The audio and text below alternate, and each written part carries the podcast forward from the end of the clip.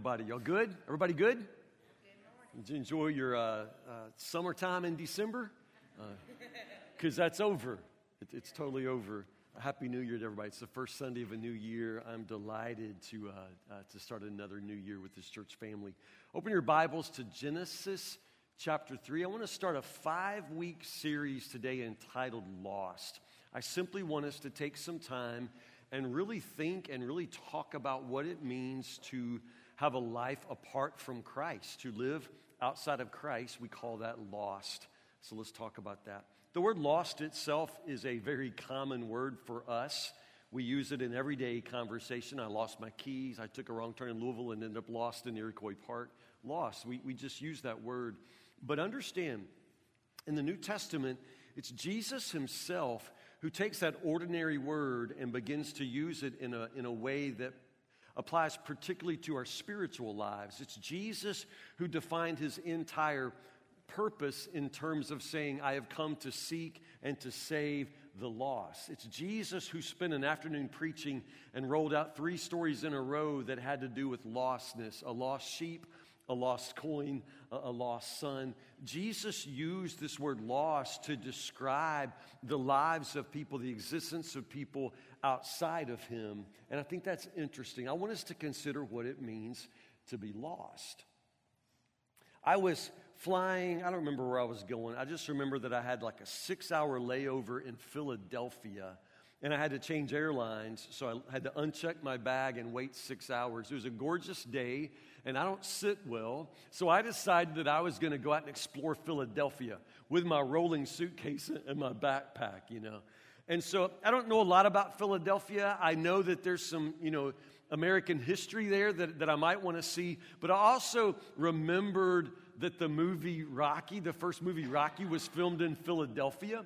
And I remember that scene, you know, where Rocky's tearing, he's just running down that street, and he ends up running up those steps and, know, standing up there, you know, doing that. I wanted to do that. So I had read, I knew that that scene took place at the Philadelphia Museum of Art. I didn't really know where that was, but I had six hours to get there. So I went over to the desk in the airport. There was a man standing there. I said, Listen, can you tell me where the Philadelphia Museum of Art is? And the man said, It's uh, several miles north. And I said, Can I walk there? And the man said, I wouldn't. That's all he said, I wouldn't. But I accepted that as a challenge, you understand? Because he's not me, I'm me. And, and I thought, yeah, I got six hours and I'm going to do this. So I set out walking north in Philadelphia with a rolling suitcase and a backpack. Now, my wife will tell you, I have, it's probably some sort of psychosis because even if I don't know where I'm going, I think I do. And this is what kicked in in Philadelphia this day. No idea where I'm going, but I just still walk with such speed and confidence. This was before GPS, so looking at my phone and finding directions, none of that's an option. I don't have a map. But who needs a map? I'm in Philadelphia, and the man said north. So I'm walking. I walk forever. I walk probably a couple of hours. I don't think about it. I don't care. It's a beautiful day. I'll get there eventually. As I'm walking for the longest time, it's almost like a scene from Rocky. It is. I could look around and it felt like a scene from Rocky. Except the longer I walked, it started looking more like a scene from that movie, Village of the Damned. Have y'all seen that movie? Because it started feeling more like Village of the Damned. And, and it, uh, it, it, didn't look like anything anymore. So I, I, was, but still, I'm walking, just walking, walking, you know. Uh, about this time, this guy pulls up in a car next to me and lowers his window. And he just shouts out the window at me. He says, You're lost. Like, that's just what he says. You're lost. Okay, I respond to him like I'm still in Woodburn, like somebody just said good morning. I just sort of go, like, wave, you know, with my rolling suitcase in my backpack. I'm just like, you know, you know, yeah. He said, No, you're lost. And I said, what, what do you mean? He said, I don't know where you're going, but you're lost. He said, You cannot walk in this neighborhood rolling a suitcase. This is not going to be good for you. This is what this man is telling me. He said, You've got to turn around and go back where you came from. You're lost. Now, I had not felt lost. Apparently, I looked lost. But until that moment, I really had not thought of myself as lost at all. I did turn around, I walked back to the airport. It ended up taking all of six hours. Um, lost. Lost. What exactly does that mean? Again, Jesus is the one who teaches us to think of ourselves, to think of people, to think of a spiritual life as a life in lostness. What does that mean? The word lost typically means misplaced, out of place. The word lost can mean having, having stepped off the path, you know, uh, following the wrong directions. In the hymn Amazing Grace, we sing those words I once was lost, but now I'm found. So we understand that the gospel itself uses this language, this language of lostness, to express something of the good news, right? That in Christ the lost get found. But, but please recognize that before the news is good, before the gospel itself is good news, there is bad news that you have to hear, and that is just simply the news that you are lost. You're lost. You may not feel lost. You may not have ever thought of yourself as lost. But if you have not yet had your life found by Christ, you're lost. Uh, you're lost. That means that you must somehow turn around and go back to where you came from. That means that no matter where you think you're going, the road you're walking is never going to take you there. You're lost. Lostness is indeed the normal state of existence for every person who's ever lived. Lost. The world whole world is lost without Christ. So, so how did we get this way? If this is the normal state of existence for every human, how did we become so lost? With that, we'll turn to Genesis chapter 3 and uh, jump into what is the oldest story in the book, right? Genesis chapter 3, we're going to pick up at the end of the story of our first parents, Adam and Eve, and we'll start at the end of that story. Chapter 3, verse 22. Y'all ready? Genesis chapter 3, verse 22. Then the Lord God said, Look, the human beings have become like us, knowing both good and evil. What if they reach out, take fruit from the tree of life, and eat it? Then they will live forever. So the Lord God banished them from the Garden of Eden, and he sent Adam out to cultivate the ground from which he had been made. After sending them out, the Lord God stationed mighty cherubim to the east of the Garden of Eden, and he placed a flaming sword that flashed back and forth to guard the way to the tree of life. I, I called them our first parents. You ever think of it that way? Adam and Eve are the parents of all the living. They're the parents of the human race, right? So these are our first parents. This is the story of our parents, our, our first parents. Now, if you know the story at all, you know that it's a, it's a very important before and after story. There's the before, and then there's something that happens that changes everything, and then there's the after. This is the beginning of the after part right here. But, but you remember the before, right? Adam and Eve, their life before sin, their life before the fall. It was a life in paradise. Adam and Eve were created perfectly by the God who made them. God knelt down from the dust of the ground and made Adam and, and breathed into his nostrils, and, and that man became a living soul. So, so we're not just other animals. There's something distinctive about the man and the woman. We're created in the very image of God with His breath in our lungs. We ourselves are, are living souls. We have a spiritual dimension that sets us apart from everything else. Adam and Eve, with that spiritual dimension, were created for fellowship with this great God. And so life for them was a life of closeness and unity with the very God who made them, the very God in, uh, who breathed his breath into their lungs. Adam and Eve lived these lives with no disappointment, no frustration, no sickness, no sorrow, no sadness, nothing in all of the garden to hurt or to harm them. That just means that Adam every single day would get up in the morning and he would put jelly on his toast for breakfast. And if he dropped his toast, his toast always landed jelly side up. Because that's how it was in the Garden of Eden. Everything is perfect, there's no disappointment. Adam and Eve had perfect fellowship with God. They had perfect fellowship with one another. They had the perfect marriage. Eve never wore a shower cap. She never wore like one of those granny nightgowns from Cracker Barrel. It was a beautiful marriage. Everything is exactly as God intended it. And our first parents lived in this garden of paradise, perfection in the very presence of God. That's the before, right? So if they're allowed to live with such perfection, there's got to be a catch. And there's always a catch, right? Okay, there was no catch. In the Garden of Eden, there is no cats. They are allowed to simply walk in the very presence of God. Scripture says in the afternoon, God would come and sit on their porch in the cool of the sunset like a neighbor. You understand? This is what they enjoy with the Lord God. There's no cats, but there are limits. There are limits. Scripture says that the Lord God set apart two trees in the garden as special. Two. Two trees that were special. One is called the tree of life. And the tree of life was made available and, and, and, freely shared with the man and the woman. There was no uh, prohibition here. The tree of life was there for them, it was food for them. This was that tree that allowed them to eat and live eternally because that was God's plan, right? That they could live, dwell eternally. There's no death, there's no sickness, there's no sorrow. It's just living forever in the very presence and perfect holiness of God. The tree of life is there and it's freely shared with them. But there's the other tree. It's the tree of knowledge, the tree of knowledge of good and evil. And that one tree, out of all the trees, out of everything God had made, there's only one thing that God said, This is not for you. Understand? One tree, only one tree that is forbidden.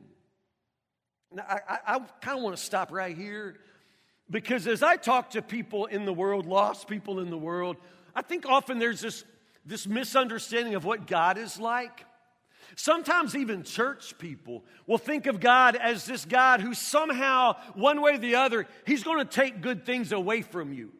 It's, this is a God who's going to call you to do something terrible. This is a God who's somehow going to, going to move your life in a way that's going to make you less happy. This is a God who is a God of thou shalt not and, and thou must never, a God of no, a God of eternal anger. I mean, this is the way a lot of people think of God. And apparently, if you think of God that way, you haven't read the Bible, you haven't read Genesis. This God who creates everything, He creates it beautifully and perfect, perfectly, and He just simply gives it all to the man and woman. It's all theirs, it's all for us except the one tree. That, that's it. Only one thing which is set somehow beyond their freedom, right? And God had said, if, if you were to eat of the fruit of that tree, you will die. So what happens? Well, do y'all know people? We may be talking about the first people, but they're still people. And so, if you have an entire garden of wonderful things, all the best fruit, all the best everything, you got, you got the whole world that, that, that's yours freely, and only one thing that's, that, that you've been told no to, what is it that becomes the focus of your attention? It's the one thing. And so Adam and Eve, you know, you know the story, you know the serpent's help, the temptation of the serpent and all of that. One way or the other, Adam and Eve end up right there at that tree eating that fruit. We call that sin. We, we call that the fall. This is the moment when everything changes for Adam and Eve, for our parents, and it has to do with sin. So, so what is sin? If you just take it from this story, basically I could define it first as just disobedience. Sin is disobedience to God's command. Sin is that unwillingness to listen to the voice of God. God said, This one tree you must not take. And that's exactly what they went for. They were unwilling to recognize His authority to command their lives. The garden was His, the trees were His, they were His, the breath in their lungs is His, but somehow they still don't think He should be able to tell them what to do. You understand? So sin is disobedience to God's command. That's what sin was for Adam and Eve. That's what sin is for you. It's just disobedience, this unwillingness to yield to his authority. But I would also say it this way Sin is the refusal to live within the limits God has set. Understand, God said you can have all of this, just don't cross this line right here. God gives us freedom within boundaries, within limits. And sin is that human refusal. Something about us, we don't like limits. We don't like to be told no. We don't like to have anything set outside our, reach. And, and, and, this is that very inclination towards sin. Sin is that refusal to live within the limits God has set. And understand, it has consequences. Sin has consequences. God said from the beginning that you must not eat of the fruit of this tree because if you do, you will die. Now, I remember hearing this story as a kid and being puzzled by that. Because, you know, when I hear him say, You're going to eat that and you're going to die, I just sort of expect that they're going to eat that, and then in the next, you know, in the next scene, you know, Adam and Eve like, you know, are dead, like fall over dead. End of story. But that's not how it plays out. It's always a little bit puzzled how it seems like they eat the fruit, but they don't die, at least not right away. That's what you need to understand. It has consequences. There are physical and there are spiritual consequences to sin.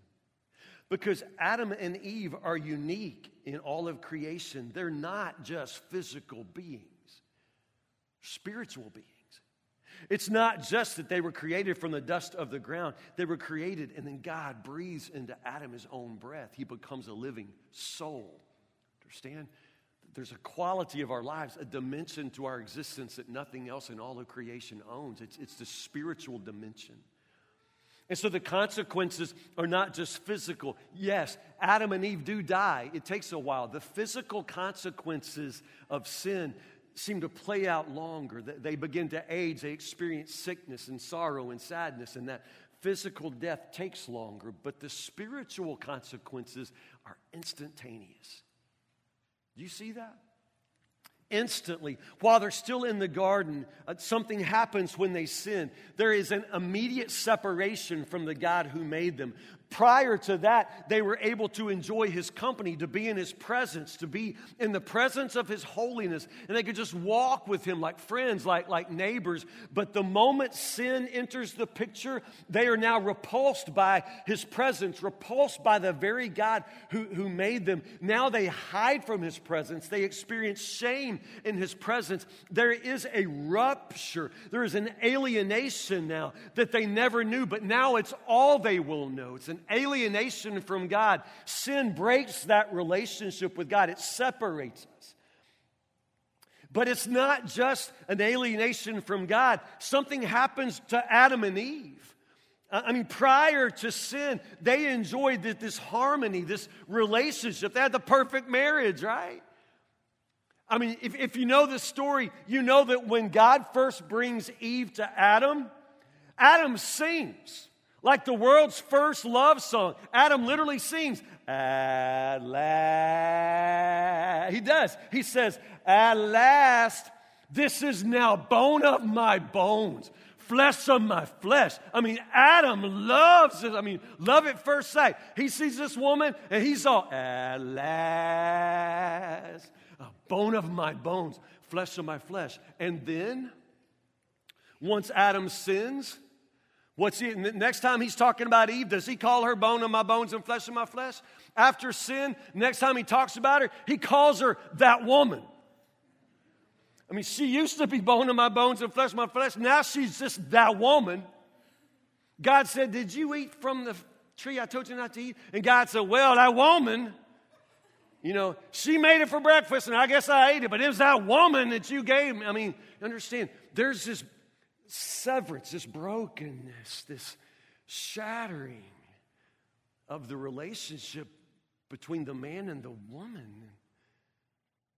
These are the spiritual consequences of sin. Make no mistake, the consequences are exactly as God had promised that there is death. There's spiritual death, there's physical death. The spiritual death happens instantaneously, the physical death plays out over time. But but now death is all they know, all they will know. Scripture says the wages of sin is death. So when when did this happen? Like that's the question some people love to get all, all up in. You know, when did, the, when did this happen? I mean, there are those who would love to take the Bible and assign dates, and they, they can tell you what year or how many exactly how many years ago this happened. I, I, I don't know. I do fully believe in the book of Genesis. The whole, I mean, the Bible is God's word. It's God's perfect word. I, I trust it as, history. I know this is the, the way that, that God created. I know this is how it happened. I know this is how the human family started. I know this is how we fell. Um, I just don't know how long ago. I, am just comfortable saying eons. Uh, this happened eons ago. Adam and Eve in the Garden of Eden, they sinned. They turned away from God. They refused to live within the boundaries that He set. And so, our first parents, this story happened eons ago. It also happened this morning. It's still happening. You know what I mean by this? I would say it's still happening because you are the Adam of your own soul. You are Eve. That's what I mean. I'm saying this is a true story. This is exactly, this is historical truth. This is the story of Adam and Eve. And this is how sin came into the world and how sin came into their lives. But you need to understand it's not just Adam's story, it's not just Eve's story. This is your story. You have lived this. This is you. And that same lostness that, that took over for Adam and Eve, that same lostness that separated them from the God who made them, that lostness is something that you have always known. You have been lost. And if you don't know Christ, you are lost. It's your story too. That's why I say it happened eons ago, and it just keeps on happening. It's still happening because there are still men and women all over the place, and they still do exactly what the first parents did. We sin. And sin has consequences. And the life that exists on the other side of that, apart from Christ, that's what we call lostness. Lost. Psalm 51, verse 5 is interesting. Uh, says this uh, it's that psalm where David is confessing his sin. It's a great penitential psalm, we call it. And in verse 5, he says this I was born a sinner. Yes, from the moment my mother conceived me, I was born a sinner. Let that sink in. What does that mean? Because honestly, this verse and the way people have interpreted it through the centuries has made a big difference. And, and the way you understand this verse, the way we understand this verse as a congregation, this makes a difference in our life together, especially in the way we disciple our children. And I want you to consider that. Throughout Christian history, there's been a very important doctrine called the doctrine of original sin. Anybody ever heard of that? You heard original sin?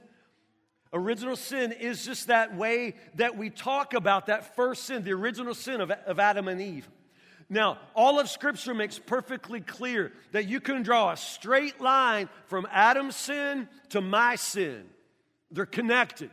And you can draw a straight line from Adam and Eve's sin and your sin. It's connected. You have to understand that it's connected. That Adam's sin, Eve's sin, that, that, that, that choice that they made, that, that sin that they brought into the world, that affects me, that affects you. The psalmist says, I was born a sinner. Yes, from the moment my mother conceived me. What exactly does this mean? And, and in what way does Adam's sin affect me? This is actually very important. Uh, for many, many religious groups, for many denominations through the centuries, this doctrine of original sin ha- has really uh, impacted the way they thought of people coming into salvation and, and the very way they uh, w- would share the gospel. It has to do with this this idea that every human child is born a sinner. What does that mean? What does it mean? For some, it, it, it means that they inherit Adam's sin. That somehow sin is passed on, whether it's in our DNA or somehow in, in our spiritual makeup, that we inherit the very sin of our first parents. We inherit their sin. I guess I could say that. I, I might say that. But, but Christians have often gone further than that and, and gone on to say that it's not just we inherit Adam's sin, they have said that we inherit his guilt. So they would read this verse and say, I was born a sinner, which, which some would say that means that any baby born is already born condemned. They're a sinner. They're a sinner not because they have sinned yet, but because they're born in sin, because they're born in a world of sinners, because sin is somehow now a part of the human family. You can't escape it. And if you're born human, you're born guilty. Now, I'll just say, that's not what I believe. And I want you to understand that that's not what Baptists have taught. Now, I'm not one of those people that says Baptists only one's going to heaven. I don't believe that. And I'm not a person that likes to find fault with other denominations or other groups. If they're preaching Jesus, let them go. Let, let them preach Jesus. But I want you to understand why we do what we do. And, and, and you may decide not to agree with me, but at least understand why we do what we do. Now, when I say that other groups that they believe that babies literally inherit the guilt of sin, I mean that. Uh, there are those that believe that a baby born is already a sinner and already condemned to hell. For example, in a, in a Roman Catholic hospital to this day, if a baby is born and it doesn't look like it's going to survive, the nuns will rush and baptize that baby in the hospital. They got to baptize that baby because they believe that that baby has to be baptized. They believe, among other things, that the baptism washes away that stain of original sin. They're removing that guilt through baptism. Now, other groups also baptize their infants, and they may explain it or do it with, with, slightly different reasons, but it typically comes back to that, to original sin, to the idea that a baby is born with this guilt that needs to be washed away, that can be washed away in baptism. Now, this is where Baptists come from. The story is long and complicated, but just understand we're called Anabaptists because this is what uh, this is the line that we drew. We looked at this situation with infant baptism, and that just didn't make sense to us.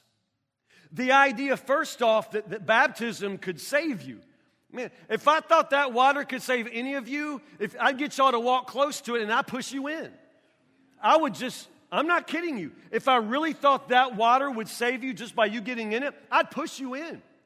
If I thought that water would save babies from hell, y'all, I, would be, we bring them out of the nursery right now and, we, and we'd just be washing them right through there. I, I don't really think that water is what saves. I don't think baptism is what saves. I, I think it's faith in Christ that, that saves a person. And an infant is incapable of expressing faith in Christ. On top of that, Baptists have typically believed that an infant, an, an infant is not fully capable of sin. Now, they catch on pretty quick. I'll, I'll say that. I, I, have, I have senior children in the hall. I mean, they catch on. We all catch on real quickly. But a baby? Now, I will agree that a baby is born with that, man, human nature, man, that sinful nature. We have an inclination towards sin. You, you know that, but, but a newborn baby can't possibly know right from wrong for the longest time, they don't even know that they're making choices at all. How can they be accountable for a moral choice? I mean, how could God condemn an, an innocent child when they have no ability to, to know right from wrong, to know that they are refusing his boundaries, even know that there are boundaries? You know what I'm saying?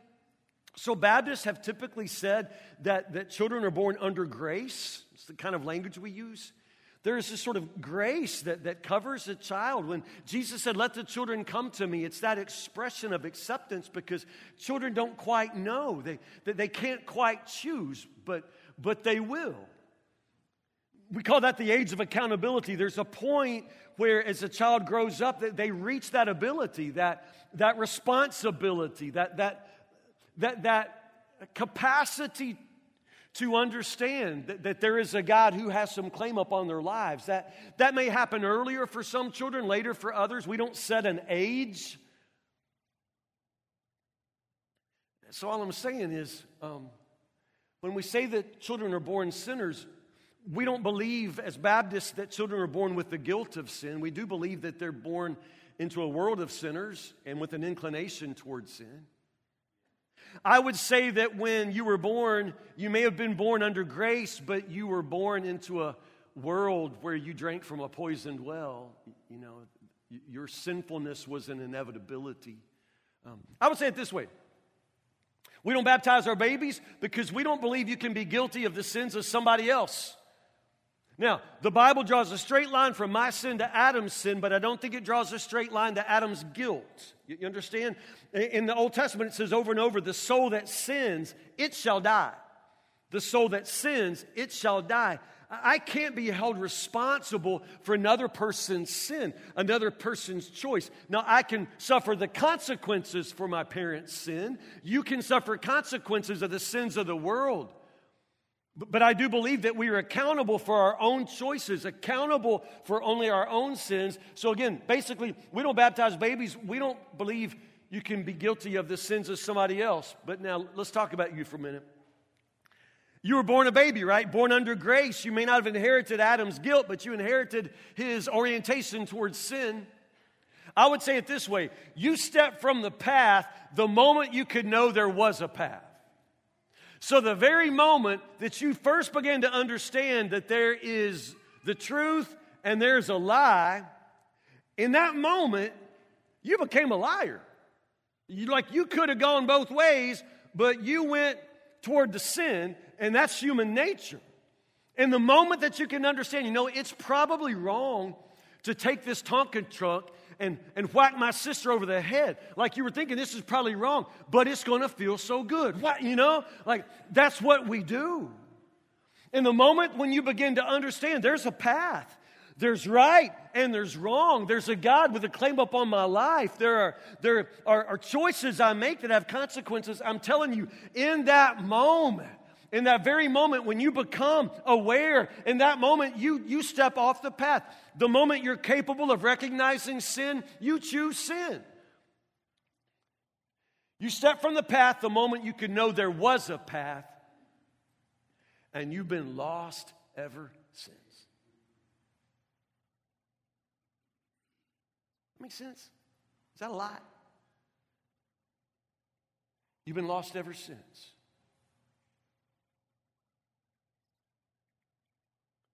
So, what happens? What happens next? That's where the Genesis story is just so interesting. Lord God said, Look, the human beings have become like us, knowing both good and evil. What if they reach out, take fruit from the tree of life, and eat it? Then they will live forever. So the Lord God banished them from the Garden of Eden, and He sent Adam out to cultivate the ground from which he had been made. And after sending them out, the Lord God stationed mighty cherubim to the east of the Garden of Eden, and He placed a flaming sword that flashed back and forth to guard the way to the tree of life. This is severe action on God's part. Why does He do this? Is this a blessing? Is this a curse? Is this punishment? I think It's complicated. They've already ruined their existence. The, the relationship with God is, is severed. The relationship with one another is severed. Now, Eve will bear children in, in pain. Uh, Adam will work the ground, but it will only produce thorns and, and thistles. I mean, they, they've ruined what, what they have ruined. God banishes them from the garden. What, what's that about? Notice what God says. Notice what God says. If they eat from the fruit of the tree of life, they'll live forever. What was that not the plan? Wasn't that the plan? That they would live forever? There in the garden? I mean, isn't that the plan? Yes, that's the plan. But it was never the plan that they would live forever in lostness. It was never the plan that they would live their lives in futility and meaninglessness, that they would be disappointed and frustrated, that they would suffer sickness and, and, and, that they would, they would suffer sadness, that they would be alienated and separated, and they would have to live that miserable life forever. This is God's, this, this is God's action here, and this is why He does what He does. He cannot allow the human family to live forever in lostness It's the tree of life that is guarded. It's the access to the eternal life that is now removed from us because God cannot bear to allow us to live forever separated from Him. So, in a lot of ways, this is the story of all the stories. Everything that follows in the Bible goes right back to here. I mean, everything that pours out is simply God's way through Jesus of bringing us back I mean, why does he banish the human family from the garden? Why does he banish us from the tree of life? For the simple reason that through Christ, he wants to bring us back. He wants to bring us back into fellowship, bring us back into paradise, bring us back into relationship through Jesus. So when we sing, you know, I, I once was lost, but now I'm found. When I say those words, I'm telling you a story about myself. I'm telling you a story about Jesus. Because it's not just Adam and Eve that had this before and after story. My life is a before and after story. Before I met Jesus and after I met Jesus, I, I once was lost. Now I'm found.